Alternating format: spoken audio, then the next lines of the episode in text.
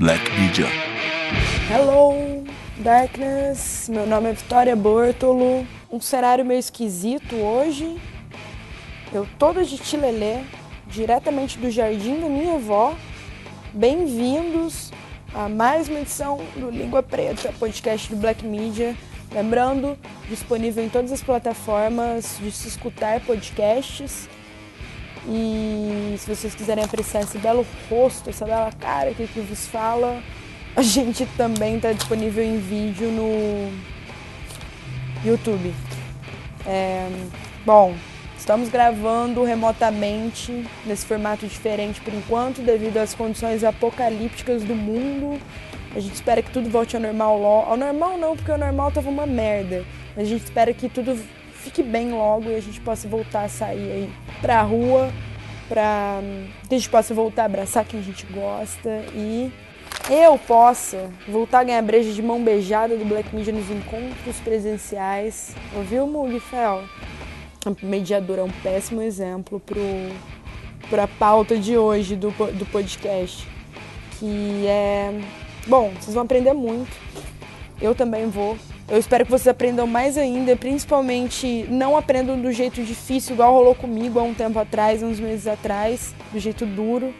Vocês vão saber o que eu tô falando. É, todo mundo aqui eu tenho certeza que já ouviu o papo mais dito e menos escutado desse mundo, que é melhor prevenir do que remediar.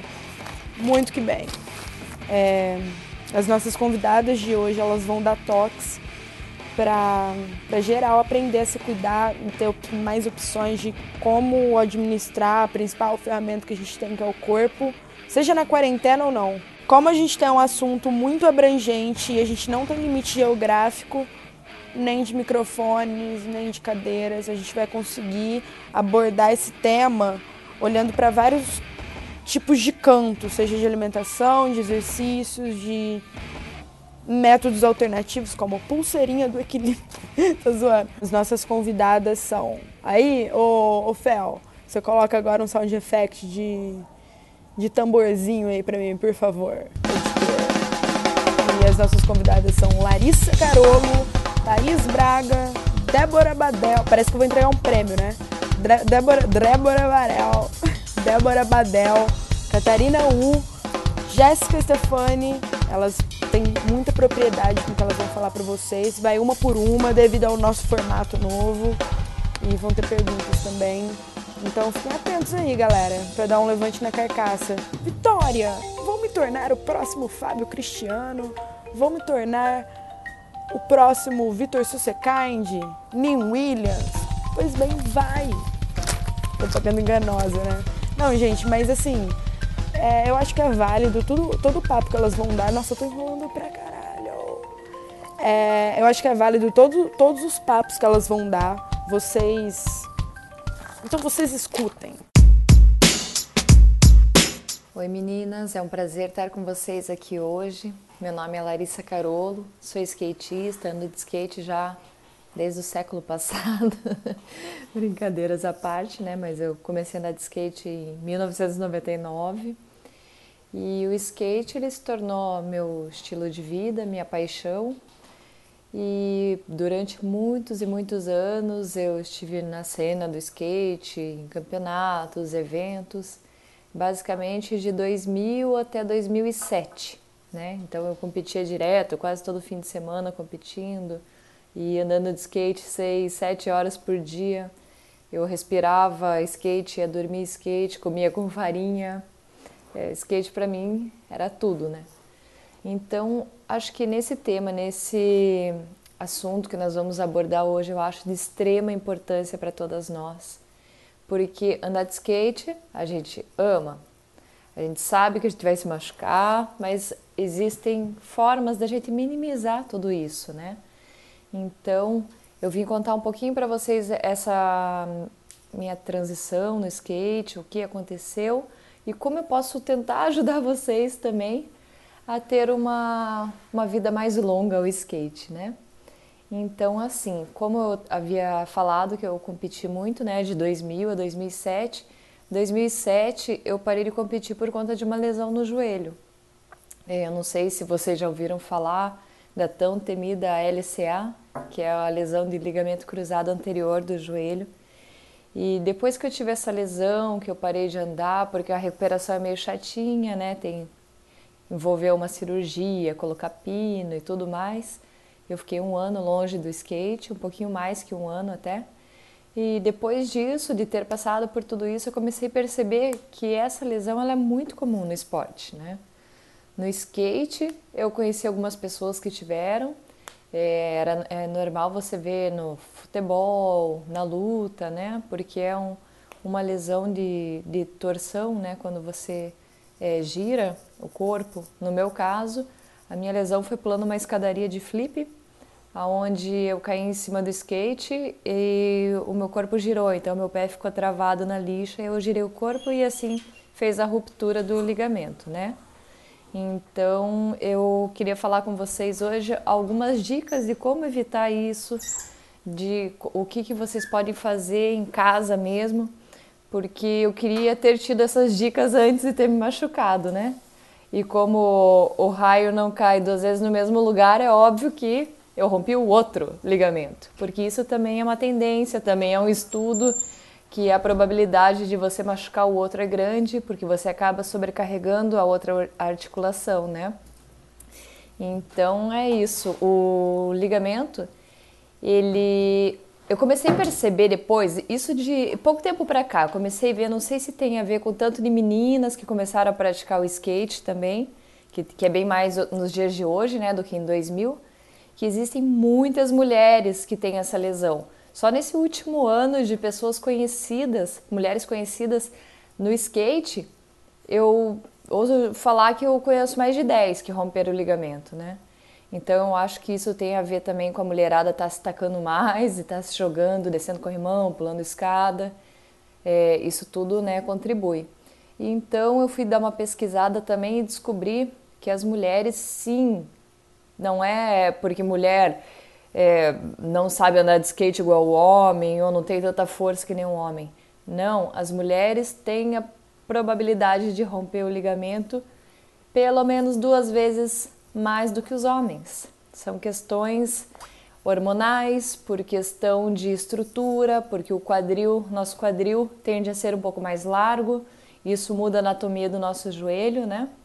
Muda a pisada, é, a espessura do nosso ligamento é diferente, o tamanho da nossa articulação é diferente, a lentidão da resposta muscular é diferente das mulheres e dos homens. Então, tem vários fatores que fazem com que as mulheres se machuquem mais que os homens, né? Então, como eu havia falado que eu rompi outra vez, né? Isso faz um ano atrás que eu rompi o ligamento esquerdo. Então agora eu tô com os dois joelhos aqui operados, Porém, não vou deixar de andar de skate não, né? Eu só fiquei meio traumatizada, assim, de pular a escadaria, que um foi pulando a escadaria e outro descendo uma borda. Fiquei meio traumatizada, mas também, para eu que estou agora com 35 anos, já tá bom fazer um solinho ali, já tá de, de bom tamanho, né? Então, assim, é, eu coloquei, no, eu, para quem não, quem quiser e tiver interesse, nas minhas redes sociais, no meu Instagram, né? É Lari Carolo, Larissa Carolo eu estou colocando algumas dicas de como a gente pode se cuidar, né? Dando dicas assim, porque eu acho que o skate me trouxe tantas coisas boas, me ajudou a, a, a, em vários sentidos que eu devo isso ao skate e a vocês. Em tentar ajudar gratuitamente vocês de alguma forma para evitar passar por tudo isso que eu passei e que tantas meninas estão passando também, né? Então eu estou colocando algumas dicas de exercícios para manter o, a musculatura forte, exercícios de propriocepção que são importantíssimos para evitar a lesão de, do ligamento, é, exercícios de força, de pliometria, de flexibilidade e principalmente de mobilidade, que é o, o que a gente precisa manter bem, bem em dia, né? Bom, acho que eu esqueci até no começo de na minha apresentação de falar para vocês que além de skatista, eu sou educadora física, eu tenho especialização em pilates, exercícios funcionais. Tudo isso eu estudei, me especializei depois da minha primeira lesão, né? Até então eu não não estava nessa área. Então eu separei para vocês, além desses vídeos que eu estou colocando uma vez por semana no, nas redes sociais e também estou divulgando no site Campeonatos de Skate, é, eu vou falar um pouquinho sobre cada, cada coisinha que eu acho de extrema importância para vocês, tá? De nada adianta a gente ter a perna forte, ter a, o abdômen trincado, ser, sabe, levantar vários quilos no agachamento, se a mobilidade de vocês não está legal. Então a gente tem que prestar muita atenção na nossa mobilidade. A mobilidade é a capacidade de movimento da nossa articulação. Então a gente tem que dar um, um, uma atenção especial para a nossa articulação do tornozelo, a nossa articulação do quadril, a nossa coluna, tá? A coluna torácica, o ombro, tudo isso a gente tem que dar uma atençãozinha especial, porque a mobilidade é a base da nossa pirâmide. Então a gente tem que primeiro deixar essa mobilidade ótima para daí poder trabalhar com força, com pliometria. Eu vejo muita gente fazendo dentro do skate mesmo treino de pliometria, que são aqueles treinos de saltar em caixotes para ganhar pop, sabe? Só que se a pessoa faz esse treino de pliometria e ela não tem uma, uma mobilidade legal, uma flexibilidade legal, é, ela vai acabar se machucando, né? Então, acho de extrema importância saber que não é necessário só a gente ter força e potência para andar de skate. É de extrema importância a gente ter mobilidade e flexibilidade, tá? Então, é, os exercícios de mobilidade e flexibilidade são exercícios simples que pode fazer em casa, não precisa de equipamentos, nada. É, até que nem eu falei no meu, no meu Instagram ali no site, eu até dei a dica de alguns exercícios, quem quiser dar uma olhada. Vale muito a pena fazer. É 5 minutos, 10 minutos que vocês vão gastar antes da, da session de vocês. Mas é uma forma de vocês cuidarem com carinho do corpo de vocês, né? E da, e da vida longa ao skate. Então são. Bom, a flexibilidade também, né? O que, que adianta vocês é, pularem gap, fazer tudo e, ser completamente encurtados? Assim, quantos de vocês conseguem, por exemplo, encostar a mão no chão sem dobrar o joelho? No skate é de extrema importância que vocês tenham essas, a musculatura de isquiotibiais, que é essa parte atrás da coxa, de quadríceps, que é o músculo da coxa, é, glúteos, panturrilha. A gente tem que ser alongado, não adianta, né? E então também exercícios de alongamento são de extrema importância. Depois, quando a gente for para força, na força, bom, a gente sabe que a gente precisa trabalhar panturrilha muito, panturrilha é nosso segundo coração, ajuda né, a, a voltar o sangue. É importantíssimo também o trabalho de posterior de coxa de força, porque os isquios tibiais, essa musculatura que fica atrás da, da coxa, ele é importantíssimo para evitar a lesão do ligamento, tá? Porque ele ajuda a frear a tíbia para ela não ir para frente que é esse é o movimento que faz a ruptura do ligamento também, um dos movimentos, né? E a coxa também, né, tem que ser forte, nosso quadríceps, glúteos para para os saltos, aí, e claro, né, um core bem desenvolvido, que seria a musculatura de abdômen, que engloba tudo isso, né, umas musculaturas bem profundas, lombar. Então, essas são as é o nosso básico que a gente tem que cuidar para evitar as lesões futuramente. Então, é, bom, essas são minhas dicas. Quem quiser daí dar uma olhadinha lá nos exercícios, cada semana eu vou estar postando alguns. No que eu puder ajudar vocês, fiquem à vontade para me chamar no direct, mandar mensagem, tirar dúvidas, que eu vou estar aqui sempre para poder ajudar vocês, né? Bom, eu vim aqui, falei de mobilidade, flexibilidade, força, pliometria, de tudo isso, eu estava esquecendo de falar da propriocepção. Bom, a propriocepção dentro do skate é muito, muito, muito importante. Vocês já devem ter percebido, muita gente, às vezes até depois de uma lesão, é, na fisioterapia utiliza muito a propriocepção, né? A, a propriocepção, basicamente, ela é uma forma de o corpo de manter o equilíbrio. O corpo reage para manter um equilíbrio, né? Então nós temos proprioceptores, esses proprioceptores eles estão nos nossos ligamentos, estão nos tendões, na musculatura. E eles mandam, quando existe esse desequilíbrio, que é, por exemplo, ficar em um pé só, ou estar em cima de uma pranchinha de equilíbrio, alguma coisa assim, eles mandam um estímulo para o sistema nervoso central, onde o cérebro faz com que você, é, ele reage, faz com que você mantenha o equilíbrio, né? E isso tudo melhora o rendimento no esporte, com, com a prática dos, dos exercícios de propriocepção, aumentando maior o controle e a agilidade e melhora a coordenação, equilíbrio, tempo de reação. Então, os exercícios proprioceptores são bem bacanas para fazer também dentro do skate e para prevenir as lesões do joelho, tornozelo. É, bom, é, é, não adianta, tem que fazer. Antes, quando eu era mais nova, eu achava que era só sair andar de skate e no máximo alongar depois. Não, a gente tem que ter uma rotina é, a gente tem que fazer exercícios antes, a gente tem que fazer exercícios depois. É, é importantíssimo a gente cuidar bem do nosso corpo, porque senão, que nem no meu caso, eu com 21 anos, 20 anos, quando eu estava no auge do meu skate, eu tive essa lesão e eu parei de andar. E dói meu coração saber isso, que, que eu poderia ter feito muita, poderia, eu tinha tantos sonhos dentro do skate, assim, e que meio que foi por água abaixo, porque eu, a minha lesão, além de ser uma lesão de ligamento, foi uma lesão óssea, foi uma lesão de menisco, ela desencadeou uma, um desgaste de cartilagem que é normal dentro do skate também por conta do impacto. É, eu andava de skate daí só fim de semana, né? Trabalhava dia de semana, andava só fim de semana, então eu não estava com um preparo bacana e nessa eu bobeei e rompi o outro, como eu tinha falado anteriormente também, que a tendência de você romper o outro é grande, pelo medo de você jogar a força para essa perna já operada, você acaba jogando para outra, né? Então a minha dica para vocês é mantenha o equilíbrio não só em cima do skate, mas na cabeça, na musculatura, nas articulações, que esse é um segredo para a longevidade, né?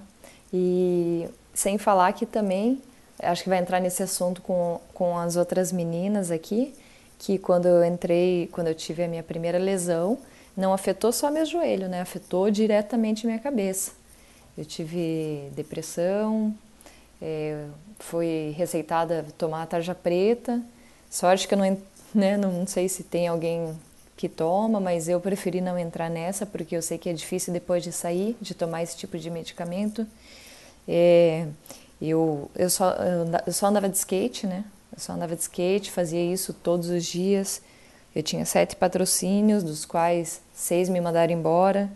Nenhum perguntou se eu precisava de ajuda para uma fisioterapia, para pagar a cirurgia, para o que fosse, para me manter durante esse um ano. Sorte que eu tive um planejamento, eu consegui guardar um dinheiro e eu consegui me manter por esse, por esse ano, né, fazendo todo o tratamento. E, então é, é complicado, o, a lesão ela acaba com a vida de um atleta, assim, mas se você souber lidar com ela, é, você também pode dar uma volta por cima muito bacana. Então, como eu estava falando de remédio, eu acabei indo para o lado mais natural e entrei nos florais, fiz acupuntura, entrei nos florais, é, depois de um tempo, eu não sei se teve a ver com essa lesão, com essa depressão, porque eu já tinha feito inúmeros é, exames anterior, até antes dessa cirurgia, eu tive que fazer um exame, né, para fazer a cirurgia. E depois disso, é, apareceu uma arritmia muito forte no meu coração e eu descobri. Depois disso, eu tenho que fazer duas vezes por ano, eu faço todos os exames para controlar porque eu sou uma, hoje em dia eu sou uma pessoa cardíaca, uma senhora cardíaca. então, é, o médico me passou que isso acontece muito também com ex-atletas, que tem um ritmo de, de vida ali muito frenético, né? E de repente, quando acontece um baque na, na vida assim, né, de atleta, é, o ritmo fica diferente, a tua cabeça, né, pira E no meu caso foi que o meu coração deu um curto-circuito ali, né? Então hoje, além de cuidar das minhas articulações, eu tenho que cuidar da minha cabeça e cuidar do meu coração também, né? E, aí, e assim a gente vai se redescobrindo, vai descobrindo outras formas de se cuidar, descobre que a, o quão importante é uma respiração, o quão importante é você ter alguém para conversar, o quão importante é você é, ter uma alimentação saudável. E eu acho que nós temos muito a agregar umas às outras, né? Podemos ajudar muito umas às outras. E é isso aí. É lindo ver as, a mulherada junto e somando. Isso aí, meninas, eu acho que é, que é isso. Então, qualquer dúvida que vocês tiverem, é só me chamar para conversar, tá bom? Então, um grande beijo para vocês. Obrigada a Vitória pelo convite. E estamos juntos sempre. Mulherada, skatista, amo. Beijo.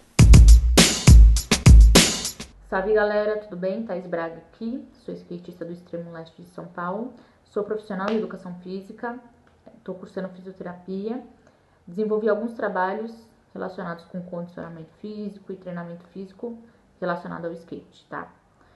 É, hoje eu vou conversar com vocês sobre questões dessas áreas né, na qual eu trabalho. Quando eu decidi fazer educação física foi justamente por motivos do tipo melhorar o meu rolê, prolongar o meu tempo é, em cima do skate, assim, quando, é, quando chegasse minha velhice e evitar lesão. E aí, ao longo, ao decorrer da, da faculdade, tive oportunidade de desenvolver alguns trabalhos dentro do, de laboratórios de fisiologia. O meu TCC mesmo foi sobre capacidades físicas dos skatistas. Eu selecionei um skatista, aqui da Zona Leste mesmo, um skatista muito bom, e fiz uma intervenção de dois meses com ele. Antes eu colhi todos os dados das capacidades físicas dele, até fiz ele fazer uma linha com manobras que ele tinha de base, uma linha de um minuto. É, medi a altura do olho dele num protocolo certinho. E depois desses dois meses de intervenção, eu medi tudo de novo. Não foi só essa questão do skate, mas eu, eu fiz a, a, as medidas de altura, salto horizontal, é, salto vertical, desculpa, a extensão do salto horizontal, a resistência física, a força dele. E depois de toda essa intervenção, a gente verificou que melhorou todas as capacidades envolvidas. Inclusive a linha de um minuto dele teve mais manobra, ele fez a linha antes e depois no mesmo lugar, tá, gente? Nas mesmas condições. É, ele aumentou o número de manobras, diminuiu o número de erros diminuiu a fadiga muscular que ele sentiu na perna antes do treino. O sistema cardiovascular também não ficou tão ofegante. Melhorou tudo, salto horizontal, salto vertical, altura de olho melhorou, melhorou também. E depois do meu TCC, eu desenvolvi um trabalho no laboratório. Esse trabalho não foi publicado, infelizmente, mas antes mesmo do fim, a gente verificou que sim, teve aumento na altura do olho quando a gente treinou força com os caras lá do skate e aumentou força de membros inferiores e aumentou a altura de olho. Isso me deixou muito empolgada. Eu sei que treinamento físico pode ajudar as pessoas bastante e não só na, na performance, né? Melhorar o rolê, melhorar a altura do, do pop ou melhorar o quanto você dá de manobra, mas melhora uma questão de prevenção de lesões também. Quando a gente previne lesão, a gente fica mais tempo andando de skate, não fica parado esperando se recuperar, é muito interessante. E também tem a, a terceira questão, que é aumentar o seu tempo em cima do skate. Então, você vai poder andar de skate muito mais tempo. Tem skatistas mais velhos aí, o Chris Cole mesmo, eu descobri há pouco tempo que ele faz treinos há muito tempo. Alguns skatistas mais velhos que fazem treino há muito tempo, eles estão aí detonando até hoje é, Rodrigo TX, vários caras, vários caras. E aí, o que acontece?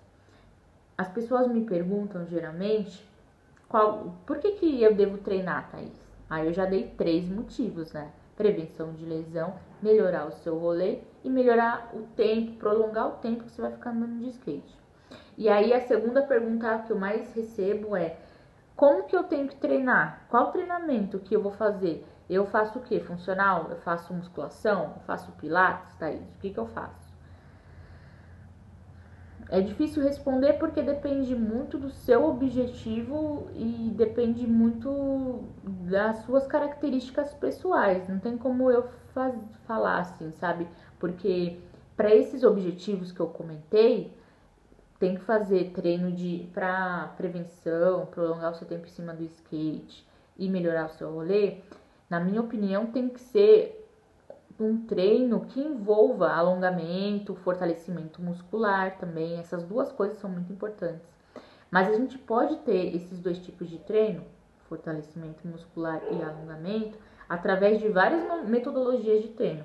Pode ter isso através da musculação, a gente pode ter isso através do Pilates e através do funcional também. Depende muito do profissional que vai estar passando esses treinos para vocês ou acompanhando esses treinos.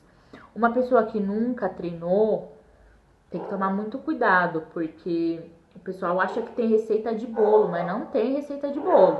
Não existe você pegar uma receita na internet, fazer fazer fazer aquele treino que você pegou na internet e achar que vai ter o melhor resultado do mundo. Tem muita coisa para ser levada em consideração é, a velocidade que você vai fazer os movimentos, o jeito que você vai fazer os movimentos. Às vezes você nem usa a musculatura certa para fazer aquele movimento porque você está compensando. Você acaba se lesionando muitas vezes porque você faz o exercício errado. Se você fizer um, um treino hoje e um treino daqui a um mês, é a mesma coisa de não ter feito, porque não tem uma adaptação uma adaptação que vale a pena, uma adaptação significativa não tem é, se você também treinar todo dia muito pesado, não vai dar tempo de descanso. E, descanso é um dos princípios do treinamento que tem que ser levado em consideração para ter um resultado legal. Então tem muito, muita coisa que vai dizer se seu treino vai, vai ou não ser ter um resultado legal. O que geralmente eu consigo fazer pelas pessoas que não estão próximas e tal, e eu faço é mostrar alguns alongamentos. Alongamento é muito legal porque você relaxando a musculatura, você aumentando sua amplitude do movimento, às vezes, tá? Não é para todos isso, mas às vezes até tira algumas dores que algumas pessoas sentem, evitam algumas lesões e a pessoa se sente mais solta e até mais confiante para dar manobra. É muito legal isso. E o fortalecimento já é um pouco mais difícil de eu conseguir ajudar porque é isso que eu falei, é a execução certa, é, a variedade de exercícios também tem que ser levada em consideração, a gente tem que treinar o corpo inteiro. E muita gente me pergunta do funcional. O funcional, ele é verdadeiramente funcional se ele fizer você desenvolver capacidades que você usa no seu dia a dia, capacidades e habilidades que você usa no dia a dia. Então depende muito também do profissional que vai te passar esses exercícios e esse treino, vai estruturar esse treino para você. Não existe receita de bolo. Mas se você treinar o corpo inteiro, você descansar, você treinar mais de uma vez por semana, uh, fizer os exercícios certinhos tá, e, e seguir esse caminho, talvez você consiga fazer um treino que realmente seja massa e seja legal para desenvolver as capacidades e habilidades que o skate precisa. O funcional tem muitos movimentos adequados que ajudam muito no skate, muito, muito, muito.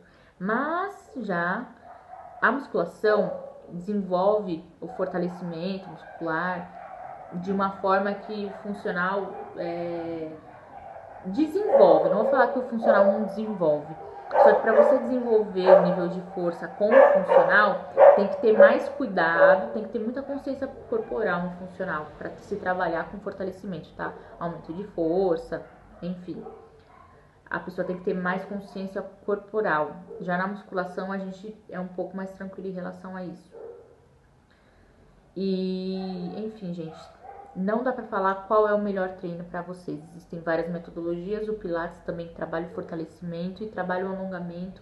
Eu também sou formada em Pilates e é sensacional, mas tudo depende da forma que é estruturado o treino, que você executa os exercícios e respeita todos os princípios desse treinamento, certo? Então não existe receita de bolo. É, eu me disponibilizo sempre que as pessoas têm dúvidas, precisam de alguma coisa. Eu me o que eu não, o que eu não consigo, gente, é ser personal trainer à distância de todo mundo. É isso que as pessoas não entendem. As pessoas pedem treino e, sabe, não, é, é, isso que eu tô falando. Não existe pedir treino. Você não tá pedindo uma receita de pão ali na padaria. Não existe isso. É, se você quiser uma dica ou outra, eu me disponibilizo para vocês irem lá no meu Instagram, arroba eu sou a Tis é T-H-Y-Z, e me fazerem perguntas. O que puder ajudar, eu vou ajudar. Eu só não consigo ser personal trainer das pessoas, tá? Porque eu tenho também a minha vida, meu trabalho, enfim. Mas sempre que as pessoas me perguntam, eu respondo. Uns alongamentos também, que é uma questão mais fácil, eu não preciso pegar e fazer um monte de pergunta para você e tal, é, para saber que alongamento eu passo. O alongamento ajuda muitas pessoas. Então eu me disponibilizo para ajudar quem precisar. E um, eu queria desmistificar alguns mitos que os skatistas têm em relação a treino, tá? Um dos principais é se a pessoa vai ficar monstrona. Ah, Thaís, eu não quero ficar monstrão, eu não quero ficar monstrona treinando. Você não vai ficar. Fica tranquilo, te garanto que você não vai ficar, certo? O pessoal da hipertrofia, que é aumento de massa muscular, eles pastam muito para conseguirem desenvolver a musculatura e ficar daquele jeito. Comem certo, tomam coisinhas à parte, treinam do jeitinho certinho, sabe? É muito difícil até para eles. Imagina pra gente, né? Que gasta pra caramba em cima do skate. Ah, Thaís, mas eu comecei a treinar na academia e eu fiquei mais pesado, tal. Lógico, quando você começa a fazer uma atividade física que você não está acostumado, algumas adaptação, adaptações vão acontecer no seu corpo.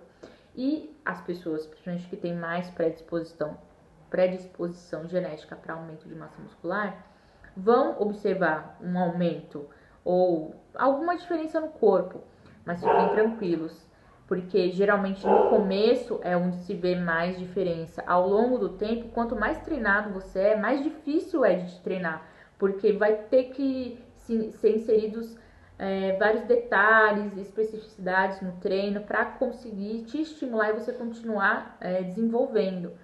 Então, no começo a gente tem sim um aumento de massa muscular, mas depois é tranquilo. E até bom, até bom, porque aumenta um pouquinho a massa muscular, você fica já mais forte, depois você continua desenvolvendo a força, mesmo sem aumento de massa muscular.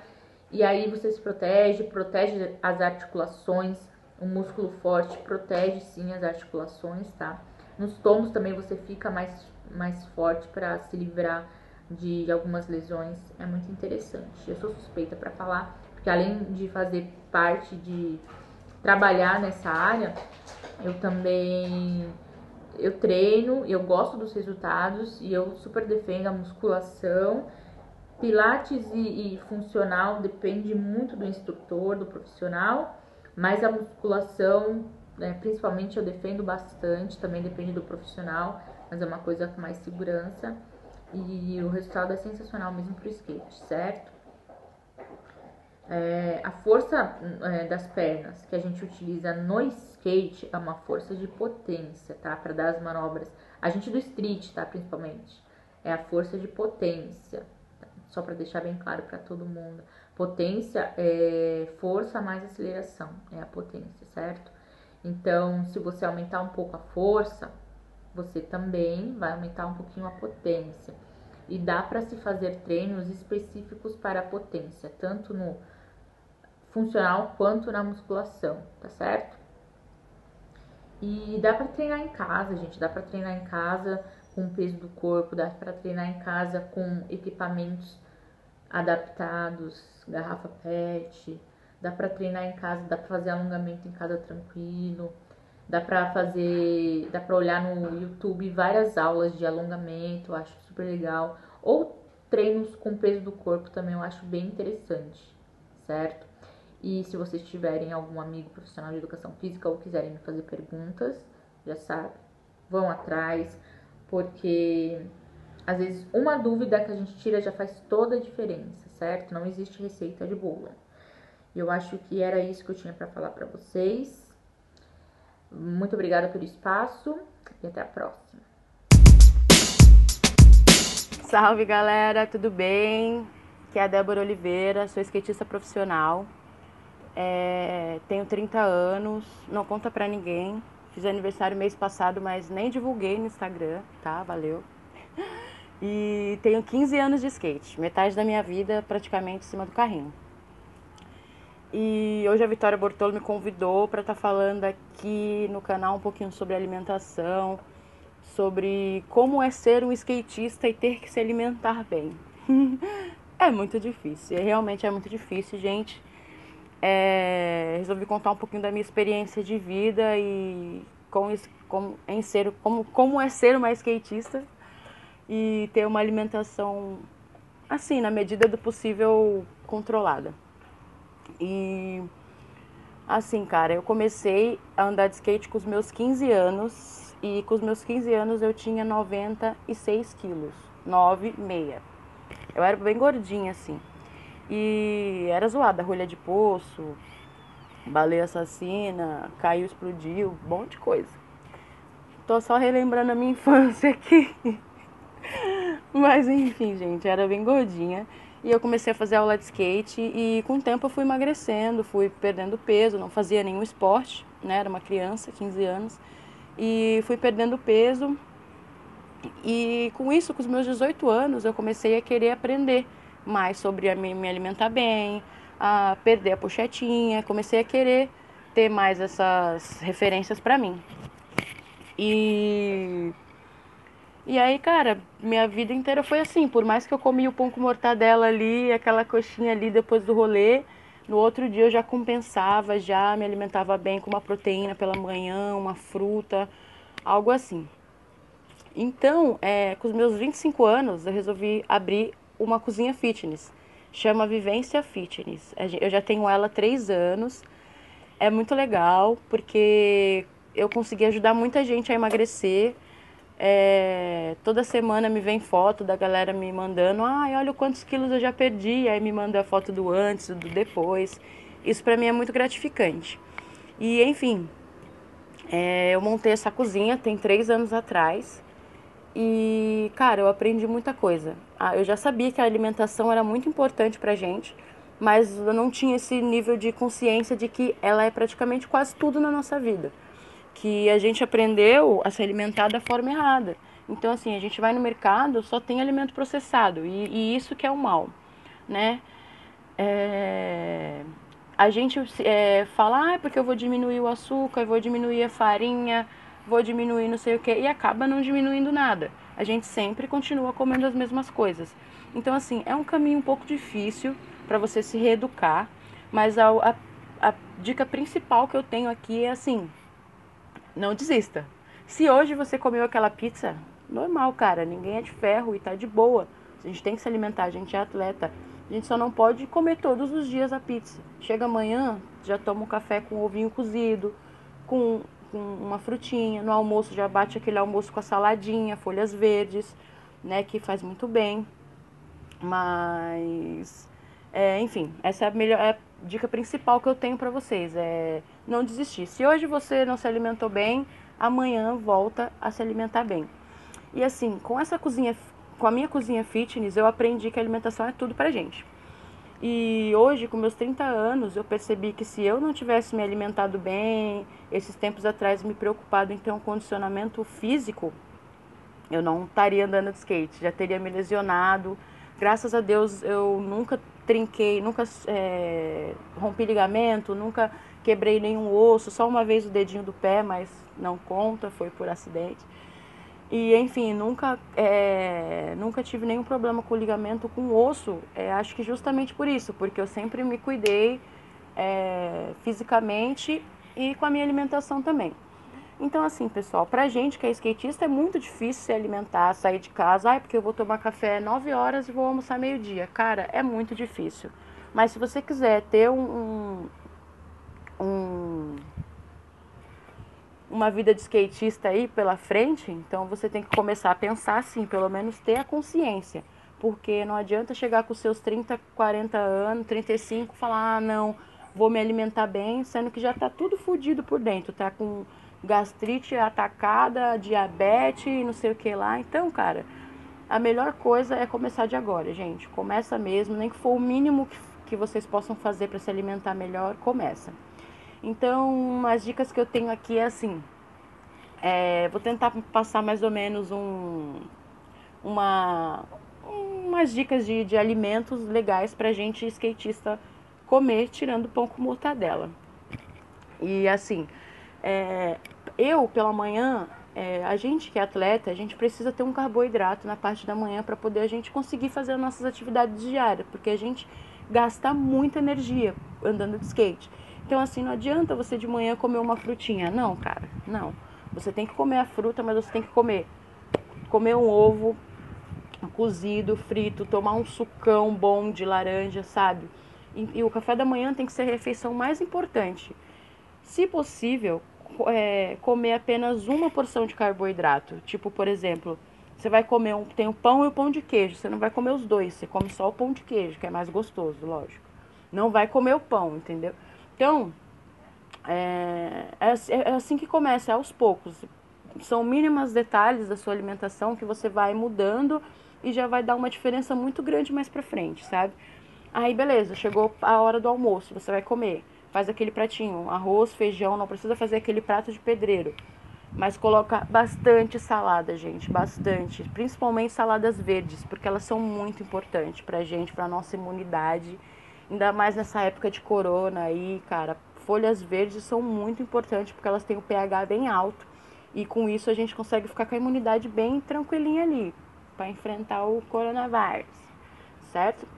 E bom, aí, cara, almoçou, o povo andar de skate, andou de skate, suou pra caramba. Cara, você não vai chegar e não me vai comer uma frutinha de novo, entendeu? Você já vai, já come um Danone, come, é, quiser comer um pão, pode comer um pão, sabe? Então, assim, o que eu gostaria de falar para vocês, para vocês evitarem muito, é farinha de trigo e açúcar refinado são os maiores maus da face da terra, certo? Então, assim, é, eu falei, pode comer pão, pode comer um pão de queijo? Claro, mas assim, tem farinha no pão, tem açúcar no pão. Então, você não vai comer cinco pão, entendeu? Porque você não estava amarrado, você não estava preso. Então, você vai comer um pão só, certo? Então, assim, é evitar a farinha, acabar com a farinha de trigo da nossa vida, gente. É, se for possível, ah, eu vou lanchar. Tem um bolo aqui, tem é, um, um Danone. Cara, come o Danone, de verdade. Evita comer pão. Farinha branca. E açúcar. Açúcar, ele funciona assim. Quanto mais refinado, mais filha da mãe ele é. Entendeu? Então, assim, o mais foda de todos é o açúcar refinado. Porque ele é, ele, ele é processado muitas vezes para poder ficar daquela, com aquela textura. Então, assim, ele é muito. É, ele é quimicamente muito processado. Então, ele fica muito. É, como eu posso dizer para vocês? O veneno do rato. Simples assim. Então, procura comer açúcar mascavo. Procura comer açúcar demerara, é muito bom. Açúcar de... Aqui eu só uso açúcar demerara, né? Muito bom. É, antes eu usava bastante açúcar mascavo, mas eu acho ele muito forte né? Ele, ele dá uma cor nos alimentos também, que ele é marrom, e eu não gosto dessa parada. Então eu, eu gosto de açúcar demerara. Mas enfim, gente, são coisas que às vezes parecem ser difícil, mas com o tempo você vai se acostumando, né? É, trocar o açúcar, não tomar café com açúcar de pela manhã. Cara, às vezes parece um pouquinho de açúcar, mas é o mal. Então, assim, não tomar açúcar, não tomar café com açúcar, é, eu mesma não tomo. Antes, eh, no começo, quando eu falei, ah, vou parar de comer açúcar refinado, vou comer só açúcar demerara. Daí, não conseguia, cara. Comia tudo sem açúcar, mas o café eu tinha que colocar açúcar. Então, é aos poucos que você vai aprendendo. Hoje eu não tomo mais com açúcar. Eu, se eu pego um café, eu tomo, tem açúcar, eu já é, não quero. É, é, pra mim, muda o gosto do café. E enfim, cara, é questão de a gente ter paciência com, com a gente mesmo, com o nosso corpo, procurar ver o que a gente gosta de comer, que é bom, sabe? Todos os dias nas nossas refeições ter algum legumes, alguma fruta, alguma verdura. Evitar, vai no mercado para comprar larica? Vai lá, compra larica.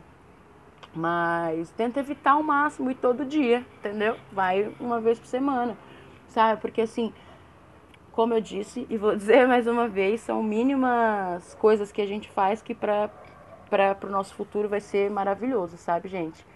Então, assim, eu juro para vocês que eu com meus 30 anos não pensava que eu ia estar andando de skate, eu achei que ia andar até os meus 20 e poucos.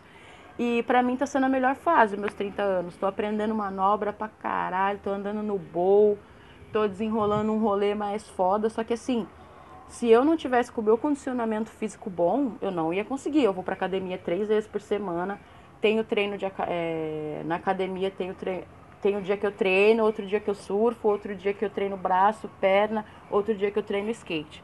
Então, assim, é tudo programado, é agendado. Parece frescura, parece frescura, mas cada um com a sua frescura.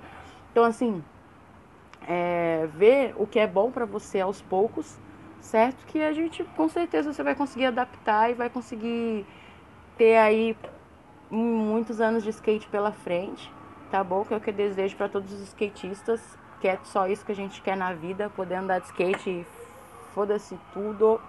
Tô brincando. Mas é isso, gente, tá? Um beijo para vocês aí, um abraço, certo? Espero que eu possa ter ajudado vocês. E ah, vou deixar aqui um um, uma listinha de, de alimentos que tem um pH alto para poder ajudar no combate desse coronavírus, certo, gente? Porque é, o mais importante agora, para nós que querendo ou não, não estamos na zona de risco, é a, no, a gente está com a nossa imunidade boa. Então, assim, eu vou falar alguns alimentos que, se você for possível consumir um deles todos os dias, cara, vai fazer muita diferença pro nosso sistema imunológico. Certo, galera? Bom, é isso. É, limão, abacate, alho, manga, tangerina, abacaxi tem um pH muito alto, 12,7 o abacaxi, dente de leão e laranja. Então, os mais altos são abacaxi, abacate, 15,6 o pH e limão, 9,9. E o pH do coronavírus é de 5,5 até 8,5. Então, assim, todos esses alimentos, se você comer duas, uma porção por dia, meia porção que for, já vai ajudar muito no combate. Mesmo que você esteja infectado aí e não saiba, não vai morrer. Certo? Então é isso, gente. Um abraço, tá? Beijo para vocês aí. Obrigado pelo convite. E é nós, tamo junto. Se cuidem aí nessa quarentena pra gente poder andar de skate logo mais, que logo mais tudo passa. E aí galera, meu nome é Catarina Ru, é, eu sou bacharel em esporte pela USP e um assunto que eu gosto muito é sobre treinamento esportivo. É, desde que eu aprendi na faculdade sobre alguns conceitos de treinamento, eu achei que o skate poderia ganhar muito com esses conhecimentos. Só que na época que eu me formei, que era 2000 e pouquinho, uh, o skate ainda era muito mais underground, né? E a galera que andava não é, tinha uma aversão até a, a qualquer treinamento paralelo. Uh, até se alongar era uma coisa estranha para a galera do skate. Ainda é, então imagina há quase 20 anos atrás. Bom, eu acho que o skate tem muito a ganhar com, com conceitos do treinamento. A gente pode aprender muito e se beneficiar bastante. Então eu vim aqui trazer três princípios que eu acho importantíssimos um skatista saber são eles. O deixa eu colar aqui.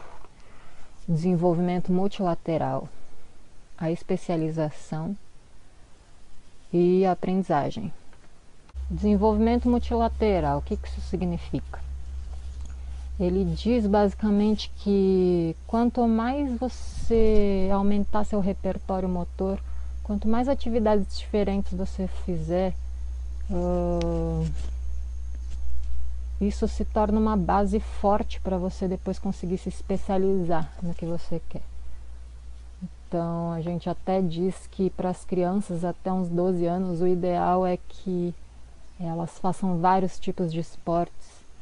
É, quanto mais movimentos elas fizerem diferentes, melhor. Isso vai tornar ela uma pessoa mais coordenada. O corpo inteiro ele fica fortalecido e equilibrado para depois conseguir se especializar. Então isso é muito importante porque mesmo quem já é profissional do skate é, é importantíssimo ter um treinamento paralelo é, que trabalhe o corpo inteiro, uh, que, você, que a pessoa consiga ganhar tanto consciência corporal quanto massa muscular, coordenação no corpo inteiro. Isso melhora muito o rendimento no esporte específico, no nosso caso, o skate. Bom, especialização ou teoria da especificidade, ela diz que o treinamento, quando chega num certo nível, ele precisa ser muito específico. Por exemplo, a gente agacha, né? O treinamento funcional ou na academia, sei lá. A gente agacha sempre com os dois pés olhando para frente, os dois pés na altura do na linha do ombro, uh, a mão para frente, a gente agacha retinho. Enfim, ninguém faz isso no skate. Né? Quando a gente vai dar uma manobra, a gente sempre está meio de lado, olhando para onde a gente está indo, uh, ou muito diferente, assim, os pés eles estão posicionados de uma outra forma para dar a manobra. Então a teoria da especificidade fala isso, que se você quer treinar específico, você tem que fazer o movimento exatamente igual à manobra que você quer executar. E isso eu acho muito legal, porque muitas vezes a gente vê atletas de, de vários esportes treinando, mas muito no geral, né? Um treinamento geral que é bom para fazer no começo do treinamento. Mas depois falta essa especialização do, do movimento. Fazer, por exemplo, o flip, você pega e treina só o chute dele, né? o chute certinho do flip, ao invés de treinar tipo a abertura lateral da perna. Não, você treina o chute, porque são aqueles músculos específicos que você vai estar treinando. Então, esse é um dos princípios que eu mais gosto. Uh, sobre aprendizagem. Isso é muito legal também. Uh, o que, que a gente mais vê quando a galera começa a andar de skate? quando vai aprender uma manobra. Sobe em cima do skate, dá uma remadinha. Tem gente que tenta parado, tudo bem, mas tem gente que já tenta andando, vamos supor, um, um olho, pra gente conseguir mentalizar o que, que eu tô querendo dizer. É, a pessoa vai, dá uma remadinha e já fica lá tentando dar olho. Qual é o problema disso? O problema é que a pessoa ali, ela nunca nem tentou, às vezes, ela não sabe nem saltar às vezes direito no chão. É, e ela não sabe nem saltar primeiro com uma perna, depois com a outra e cair com as duas. Ela não sabe saltar pulando com uma perna e chutando a outra. Enfim, são, são várias etapas antes de realmente dar um olho em cima do skate. E quando você vai direto e tenta dar olho já em cima do skate, pô, os galos tão foda. É, você pula muitas etapas. O que, que isso acontece? Demora mais para você aprender. O risco de lesão é muito maior. E, e você fica mais frustrado. Então, o que, que essa, esse princípio fala? É, que num movimento acíclico, que é no caso das manobras de skate, por exemplo. O movimento cíclico é andar, correr, pedalar, são coisas que você vai fazendo e vai se repetindo naquele movimento. É, no movimento cíclico, a melhor forma de aprender é de uma forma global, você faz aquele movimento inteiro. E no movimento acíclico, que é o caso das manobras do skate, o ideal é que você separe o movimento. Por exemplo, É, preparação, vamos, vamos falar do olho.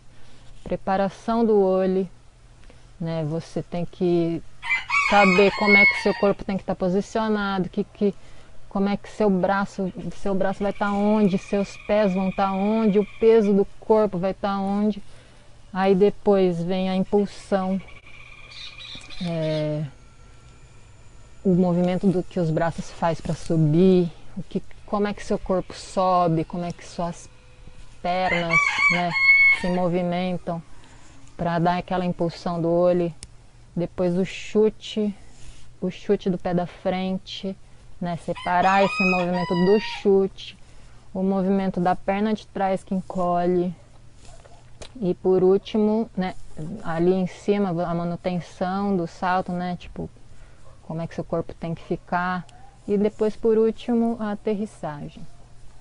Então a gente quanto quanto mais a gente separar e treinar os movimentos separados com menos estímulos possíveis, então isso ao invés de ser em cima do skate vai ser no chão ou às vezes deitado só fazendo o movimento das pernas. É, quanto menos estímulo você tiver, mais rápido você aprende seu cérebro ele aprende mais rápido assim, dessa forma. Então, é isso que esse princípio fala e eu acho importantíssimo também, porque eu quando comecei a andar de skate, às vezes queria tentar dar kickflip, não sabia nem dar 300, varial 360, ou queria dar grind de back, não sabia dar 50 de back, enfim. A gente tem uma grande tendência a pular etapas, a ficar ansioso, querer dar aquela manobra, sendo que às vezes a gente não sabe, por exemplo, às vezes a gente quer dar um olho de front e não sabe dar um slide. Então, é, esse princípio fala isso.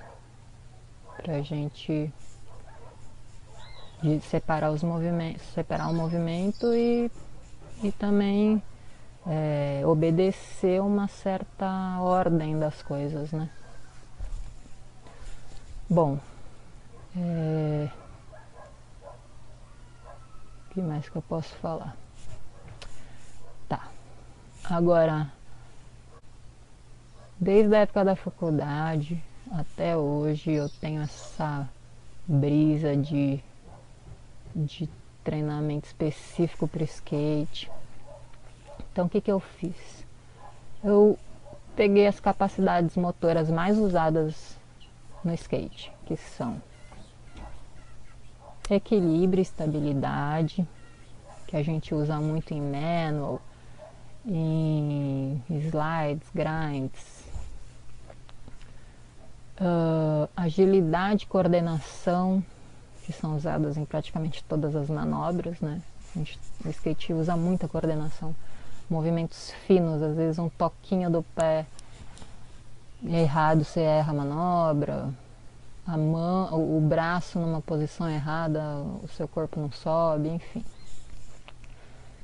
E a força, resistência e potência, que é usado muito para o pop, para você continuar dando suas manobras sem perder o gás, sem perder a força. E tem uma coisa muito, muito interessante que fala assim que tem uma ordem para você trabalhar essas capacidades. É, não só num treinamento, mas também no seu rolê de skate. Por exemplo, quando você chega para andar, primeira coisa que tem que fazer, dar uma aquecida no corpo, dar, trabalhar um pouco a mobilidade, sabe? Fazer movimentos circulares em várias, todas as suas articulações para dar uma, uma aquecida nelas e uma lubrificada. É, depois que você se, né, dá uma corridinha, uns pulinhos, uns saltinhos, tipo, é, depois que você conseguiu aquecer seu corpo, o primeiro, a primeira capacidade motora que você usa é a coordenação. Por quê? Porque para você conseguir um bom rendimento nessa capacidade, seu músculo tem que estar tá descansado. Então, é a, é a melhor hora para você aprender, né? Essa quando você chega no rolê já aqueceu, melhor hora para você aprender uma manobra nova é no começo do rolê. Então vai, tenta essas manobras novas que você quer aprender e tal. Depois vem o equilíbrio, a estabilidade. Então aí você brinca um pouco de meno, de, de manobra de borda. E só no final do rolê, quando você já se satisfez né, das, das outras manobras, você vai para manobras de impacto. Pular gap, pular escada, descer corrimão, dar manobra com pop alto, pular coisa alta, enfim. A ordem é essa para que você tenha um, um, um rendimento legal na sua sessão. E a mesma coisa para o treinamento, né? Tem essa ordem que deve ser seguida. Olá, meu nome é Jéssica Stefani, tenho 27 anos, moro atualmente em Brasília. Hoje vamos falar de saúde, vida saudável, é, com tema yoga. E sejam bem-vindos ao canal da Black Media. E eu vou contar um pouquinho da minha história, como que eu conheci o yoga quais os benefícios que ele trouxe para mim nesse, nesse processo todo dessa prática e junto também com a prática do skate. Então vou fazer uma eu parei para pensar assim, o que, que eu poderia trazer de real, né?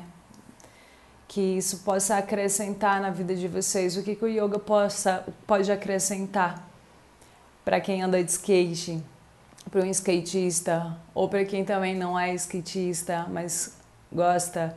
Então, eu vou falar um pouco assim desse dessa minha história e falar um pouco também o que é yoga, né?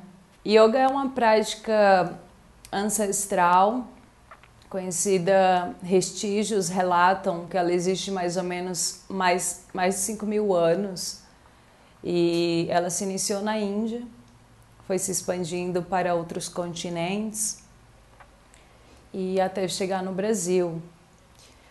A, a palavra sânscrita, yoga, a sua raiz é yuj. Yuj significa união, unir, entrelaçar. E então yoga é isso, é, é a união. E a gente vai entender união de quê, né? Tipo, vamos unir o quê? Então a gente vai estar tá entendendo isso. E no Brasil a prática ela mais conhecida é a Hatha Yoga. A Hatha Yoga é uma prática que usa muita respiração, a parte física e também a meditação. Então a gente medita tanto em movimento, tanto a gente é, parados, né? estáticos. Rata significa, vamos lá, vamos cortar. Ra significa sol, a alma, e tá significa lua, a consciência. Então, o Hatha Yoga é o equilíbrio da energia lunar e a energia solar. É o equilíbrio da Terra com o, com o céu, vamos dizer ou com a nossa energia feminina e a energia masculina. Que no yoga é, fala muito dessa união e que o nosso lado direito é o nosso lado masculino, no caso aqui, e nosso lado esquerdo é o nosso lado feminino. Então aqui seria a representação do sol e aqui da lua. Então o yoga ele, o Hatha Yoga é uma prática muito conhecida no Brasil e por diversos tipos de praticantes diferentes, assim. A, pode uma pessoa, tipo uma criança de 5 anos, 7 anos, pode praticar Hatha Yoga, uma pessoa de 90 anos pode praticar Hatha Yoga. Então, é uma prática acolhedora, uma prática que você pode. É, ela é bem, vamos dizer, maleável nas mudanças, nas adaptações para as pessoas. E, e eu vou contar um pouco da minha história, da minha experiência assim com, com yoga. Eu conheci o yoga, eu, tá, eu estava num processo, eu estava filmando para o Divas Skateiras, ou foi um pouco depois que eu fui convidada, foi algo assim, tem tantos anos. E, e aí eu conheci, eu, eu já praticava, já andava muito de skate, andava muito, e fiz uma formação de yoga e comecei a dar aula de yoga nesse processo que eu estava é, fazendo esse, esse vídeo do Divas Skateiras.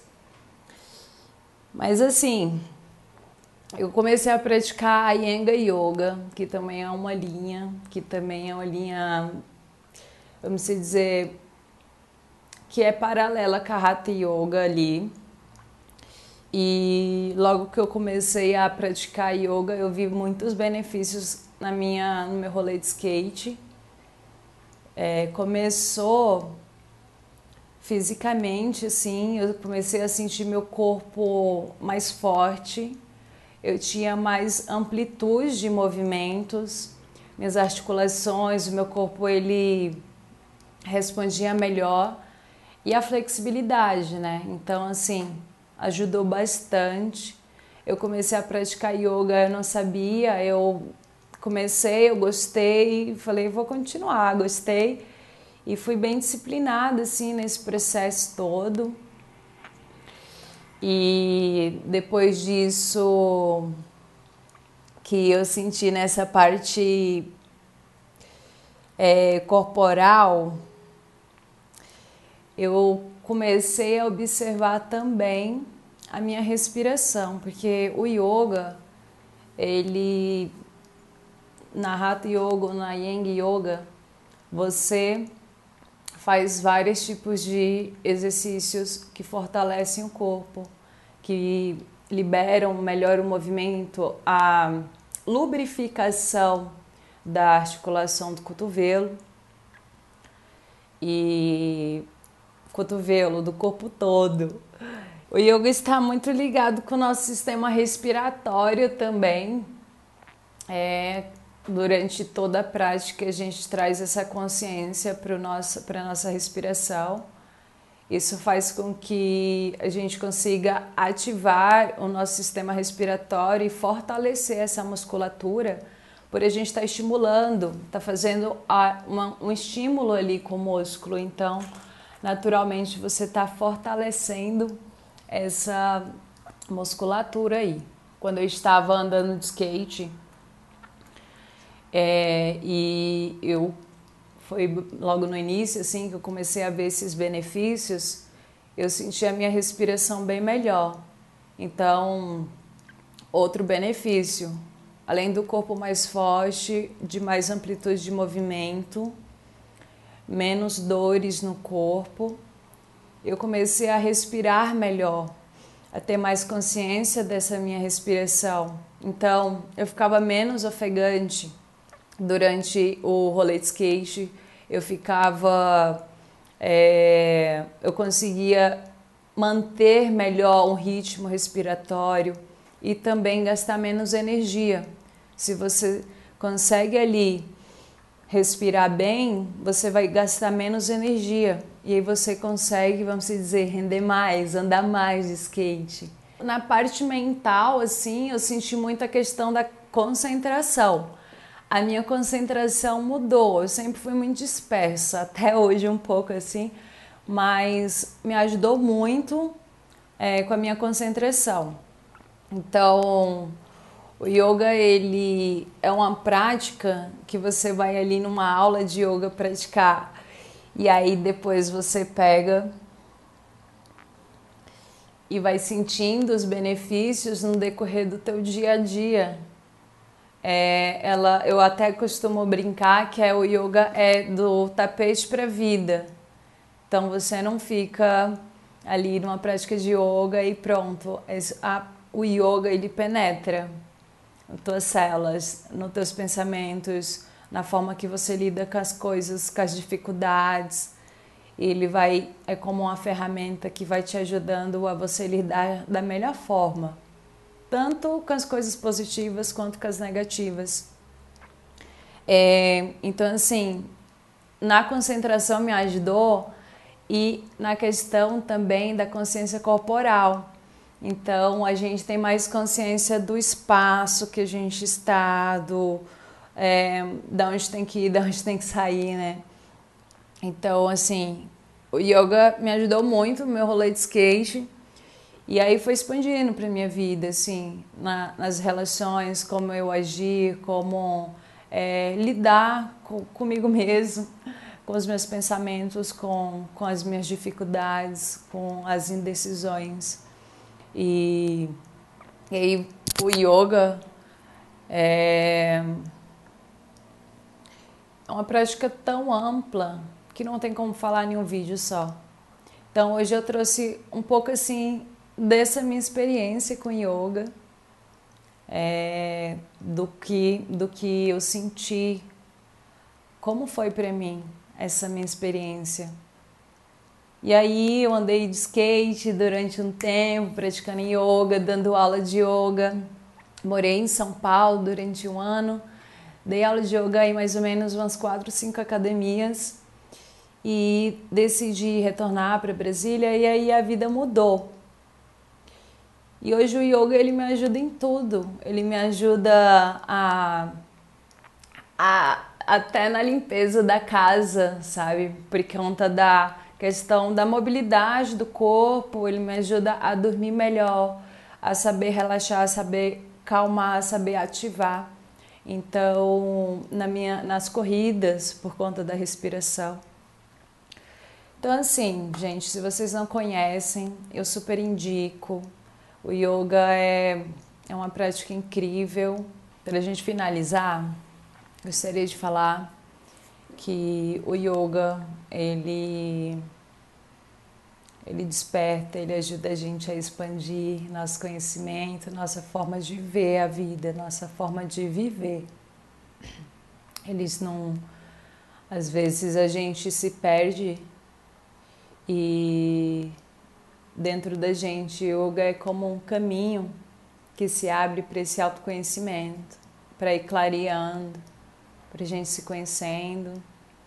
E é isso. Graças pelo convite da Black Media. Obrigada por chegar até aqui nesse vídeo. Desejo tudo de bom para vocês, um namastê. E é isso. É, eu sempre dou dicas também, se quiserem acompanhar lá. O meu Instagram é a acrofada. E é isso. A gente pode marcar um outro vídeo, talvez aí para uma prática. E é isso. Olá, aqui é a Esther Perucci e a pergunta que eu tenho é se é interessante fazer outras atividades como academia, yoga, já que para andar de skate usa muito a mente e o corpo. E quais são os benefícios que essas atividades trazem para a prática do skate? Valeu! Ai, que linda, Esther. Eu lembro da Esther quando eu estava já no final da, da minha carreira ali de campeonatos, em 2006, 2007, mais ou menos. A Esther apareceu moendo, andando muito, muito, muito, descendo corrimão e, e nossa, super. E eu lembro que daí eu vi ela de novo um tempo depois, num evento, acho que uns três, quatro anos atrás. Eu até perguntei para a Pri é, da Esther, eu falei, nossa, mas eu nunca mais tinha visto ela e se eu não me engano a Pri comentou que você tinha quebrado, talvez quebrado a perna, alguma coisa, você teve uma lesão também, né?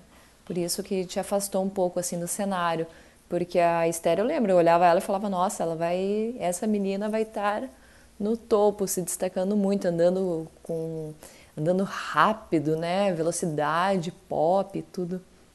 Mas muito bacana a tua pergunta, Esther. Feliz em te ver, saber que você está andando de skate ainda e continuar ainda por muito tempo, né?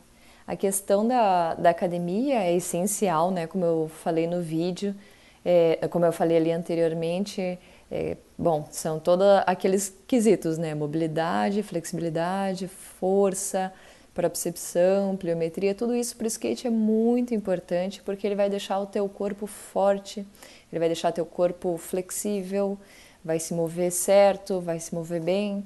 Então, tudo isso é de extrema importância. E a questão da, do foco, né? A cabeça. A gente acha que é só treinar o corpo, mas não. A mente é importantíssimo. A yoga, nossa, eu acho que é uma aliada perfeita dentro do skate, porque é aquele, a questão do equilíbrio, né? O skate é o yin e a yoga é o yang, ou vice-versa, porque é muito. O skate é uma coisa muito ah, radical e, e salto e queda, e, e a yoga não, ela já te puxa de novo para a terra, né? Tipo, te centraliza.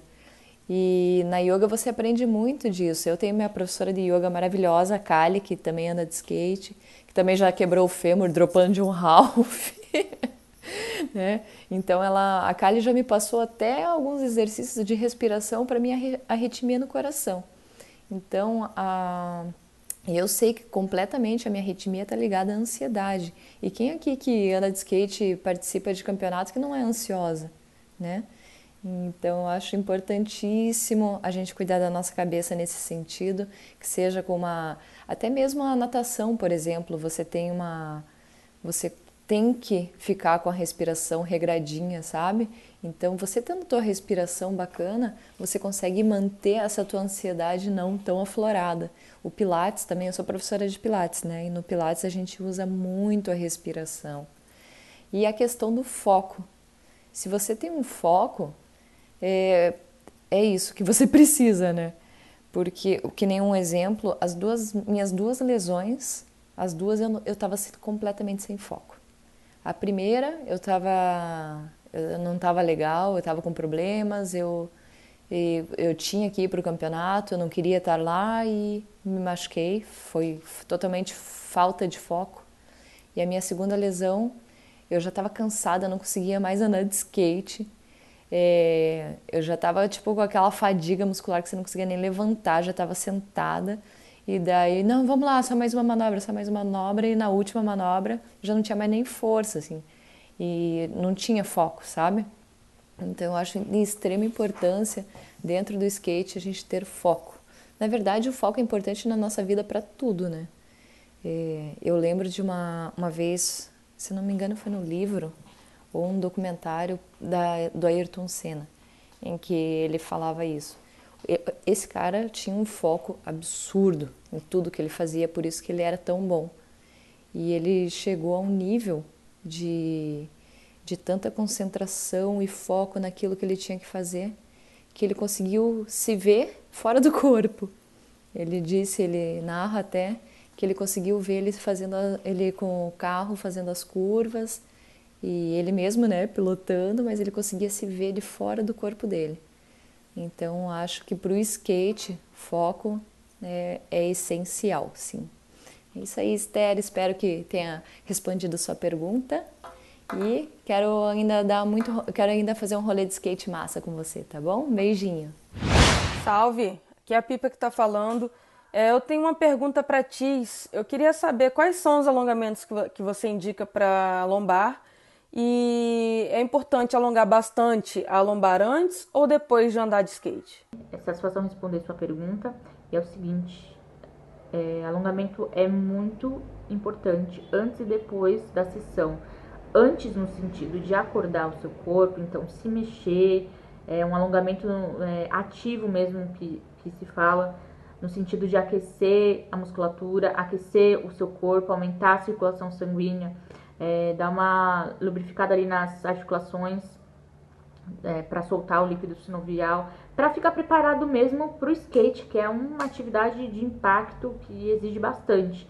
Então, um alongamento de antes é um alongamento ativo para acordar o corpo. O alongamento de depois é um alongamento mais no sentido de relaxar a musculatura, é, evitar que fique dolorido depois. Então, é o alongamento passivo que a gente chama, esticar, segurar alguns segundos, é muito legal, sempre dando atenção para o corpo inteiro de preferência.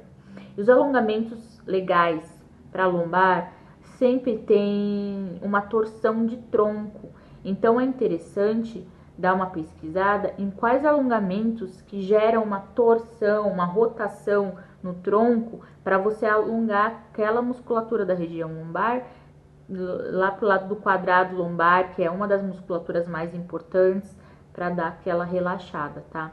Geralmente, é, um, um dos mais feitos é um que você deita de barriga para cima. Eu vou falar numa linguagem bem, bem popular para todo mundo entender. Deita de barriga para cima, traz o joelho próximo do, da barriga lá, flexionando o joelho, dobrando o joelho, traz o joelho para perto de você.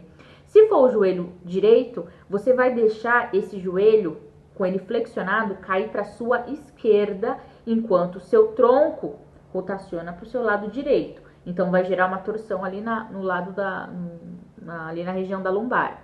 E se você fizer com o joelho esquerdo, você rotaciona o seu peito para esquerda e o joelho esquerdo cai para direita, certo? Sempre lados opostos.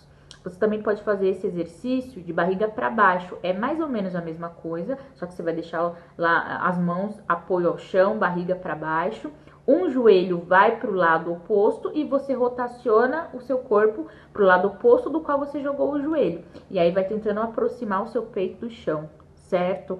Não sei se deu para entender certinho, mas qualquer coisa olhe na internet. Alongamento para a região da lombar tá certo? Se você sentir muita dor na lombar, preste atenção, às vezes não é só alongamento que você precisa, tá? Cada caso é um caso, consultem profissionais de educação física ou fisioterapeutas e prestem atenção porque às vezes o problema é falta de fortalecimento, viu? Não só alongamento.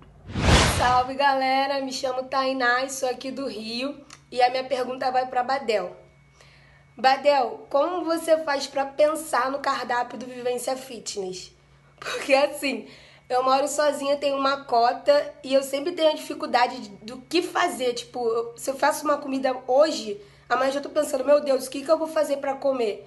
E eu sempre ouvi minha avó reclamar disso também. Meu Deus, o que, que eu vou fazer para amanhã e tal. E eu queria saber como que funciona isso. Se era através de pedidos, é, ou era algo que você já, tinha, já tem em mente, já tinha em mente. Então, respondendo a pergunta da Tainá, é, para quem não conhece, eu tenho uma cozinha fitness que chama Vivência Fitness. Vai lá no Instagram, conferir, dá aquele like. Brincadeira.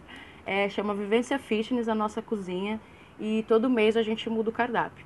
E assim, Thay, é, eu tenho uma ajuda de uma nutricionista que me ajuda para poder a gente fazer um cardápio totalmente balanceado para não para que não tenha problema na dieta da galera, né? Porque como eu disse, a gente faz é, refeições para galera de academia, assim, geralmente. Então é um pessoal que tem uma dieta bem restrita mesmo. Tanto quem está perdendo peso e tanto quem está para ganhar massa muscular também. Então, assim, a, gente fazia o cardápio todo mês, minha nutricionista me mandava. E, cara, não é nada de muito assim, uou!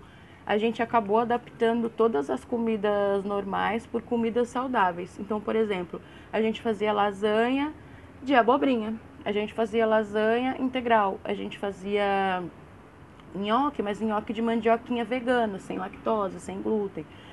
E, e, cara, você acha que é caro fazer essas coisas, mas não é. É trabalhoso, mas não. Acaba às vezes saindo muito mais barato do que a comida que a gente normal, né? Se falar normal. É, e enfim, aí a gente faz, é, faz o cardápio todo mês e eu já tenho toda semana o que vai ser. Então, por exemplo, na segunda é macarrão integral, na terça é estrogonofe de frango com arroz integral, na tô dando exemplos assim, na quarta é lasanha, na quinta já é um peixinho com arroz negro, na na sexta já é então assim a gente vai intercalando. Para que isso seja possível, como eu tenho uma quantidade grande de marmita, então assim, a minha dica é o que, Thay? É, você, por exemplo, ah, eu gosto de brócolis. Então você vai no mercado, compra dois, dois, é, duas cabeças de brócolis, cozinha e congela. Congela. Você faz uma panela de arroz, uma panela de, de, de feijão e uma panela de frango. Ali já faz bastante quantidade. Ali você faz as suas marmitinhas naquelas embalagens transparentes, faz umas 5, 6 para a semana inteira e já congela, nega. Que era assim que a gente fa é, faz as nossas refeições. Então, é, é um pouco chato. Você chegar no domingo, em vez de assistir o Gordão lá, o Faustão, ter que fazer comida, né? Então, mas assim, é aquilo, é sem esforços não há ganhos. Tirando que se você fizer isso, você vai é, economizar muito também. Não vai gastar com comida na rua, nada. Então, assim, toda semana é, você escolhe um prato para você. Ah, hoje eu quero comer mandioca. Então você vai lá comprar 5 reais de mandioca, vai dar muita mandioca. Aí você cozinha e faz purê, faz carne faz frango. E divide as marmitinhas com purê e carne, purê e frango, mandioca e frango, entendeu? E aí, cara, assim, é um trabalho que você vai ter durante duas horas no domingo, mas você vai ter alimentação durante a semana inteira. Fala galera, eu sou a Manu Nono, tenho 9 anos e eu quero perguntar para Catarina com quantos anos eu posso começar a fazer funcional e se isso vai me ajudar a fazer as manobras mais difíceis do skate. Valeu! E aí, Manu?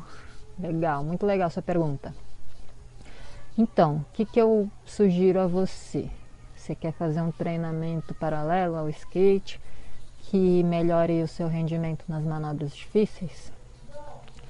Eu sugiro que você faça aulas de parkour, que são muito boas para você trabalhar sua coordenação, sua agilidade, que são capacidades muito usadas no skate. Uh, vai ser muito bom também para você aprender a cair, você perder o medo de cair, você fortalecer os músculos específicos para queda. Isso traz uma confiança absurda para andar de skate. Fora que vai evitar você se lesionar, que é muito importante e ou parkour ou circo, coisas que mexam muito com sua coordenação, com a sua agilidade. Por que, que eu indico isso? Porque eu acho que você fazer um funcional agora na sua idade talvez não seja tão legal quanto você fazer essas coisas que eu te falei, é, porque seu corpo ele ainda está em desenvolvimento, seus músculos e, e ossos ainda estão crescendo, então, se você é, coloca sobrecarga no seu corpo para fortalecer e tal, talvez não seja tão legal para esse desenvolvimento que o seu corpo está tendo agora, tão, tão é, rico, né? E de repente, quando você tiver 16 anos para frente, seja legal aí você fazer um treinamento funcional, aí você pode pegar mais pesado é, desenvolver mais a sua força, sua potência. Mas eu acho que com a sua idade, no momento que você está, eu indico mesmo um parkour, um circo, alguma, um judô. Judô é legal para aprender a cair. Enfim, quanto mais você, que nem eu, eu disse num, num outro vídeo explicando, quanto mais você tiver um repertório motor maior, melhor para você, melhor para o seu skate. então, é, joga bola, nada, faz parkour, é, dá cambalhota, faça bastante movimentos diferentes, variados, que isso vai ajudar muito no seu skate. E depois você dá uma olhada também no que eu falei sobre aprendizagem, que é legal você separar a manobra que você quer aprender e treinar ela por partes separadas. E não esquecer de dar um passo de cada vez, subir um degrau de cada vez. É... E é isso, espero que, que tenha te ajudado essas informações. E se você precisar de mais alguma coisa, você me chama no privado. Valeu, Manu. E aí, galera, Naira falando aqui e eu tenho uma pergunta para fazer para Jéssica. É, eu queria saber se você indica pra gente algum exercício de yoga de meditação pra gente poder fazer em casa e que auxilie o nosso foco e concentração, seja para andar de skate ou para fazer as coisas do dia a dia também. É isso, obrigada. Então, um exercício muito bacana para a gente fazer para o foco, concentração, sendo no skate ou não, é a respiração. Então, uma respiração completa, ela ajuda a gente a direcionar nossa mente para o presente, ela ajuda nosso cérebro a funcionar melhor, porque você está levando oxigênio ali para ele, nutrientes. Então, uma respiração profunda de início vai te ajudar, vai ajudar você bastante na concentração, no foco e no skate. Então, a respiração ela começa da região do abdômen, inspira abdômen, expande seu abdômen, afasta bem a costela, leva o ar bem para a região do tórax e também, se conseguir, para a região das costas intercostais. Retém um pouquinho os pulmões cheios e expira lento. Junta a costela e retorna o abdômen.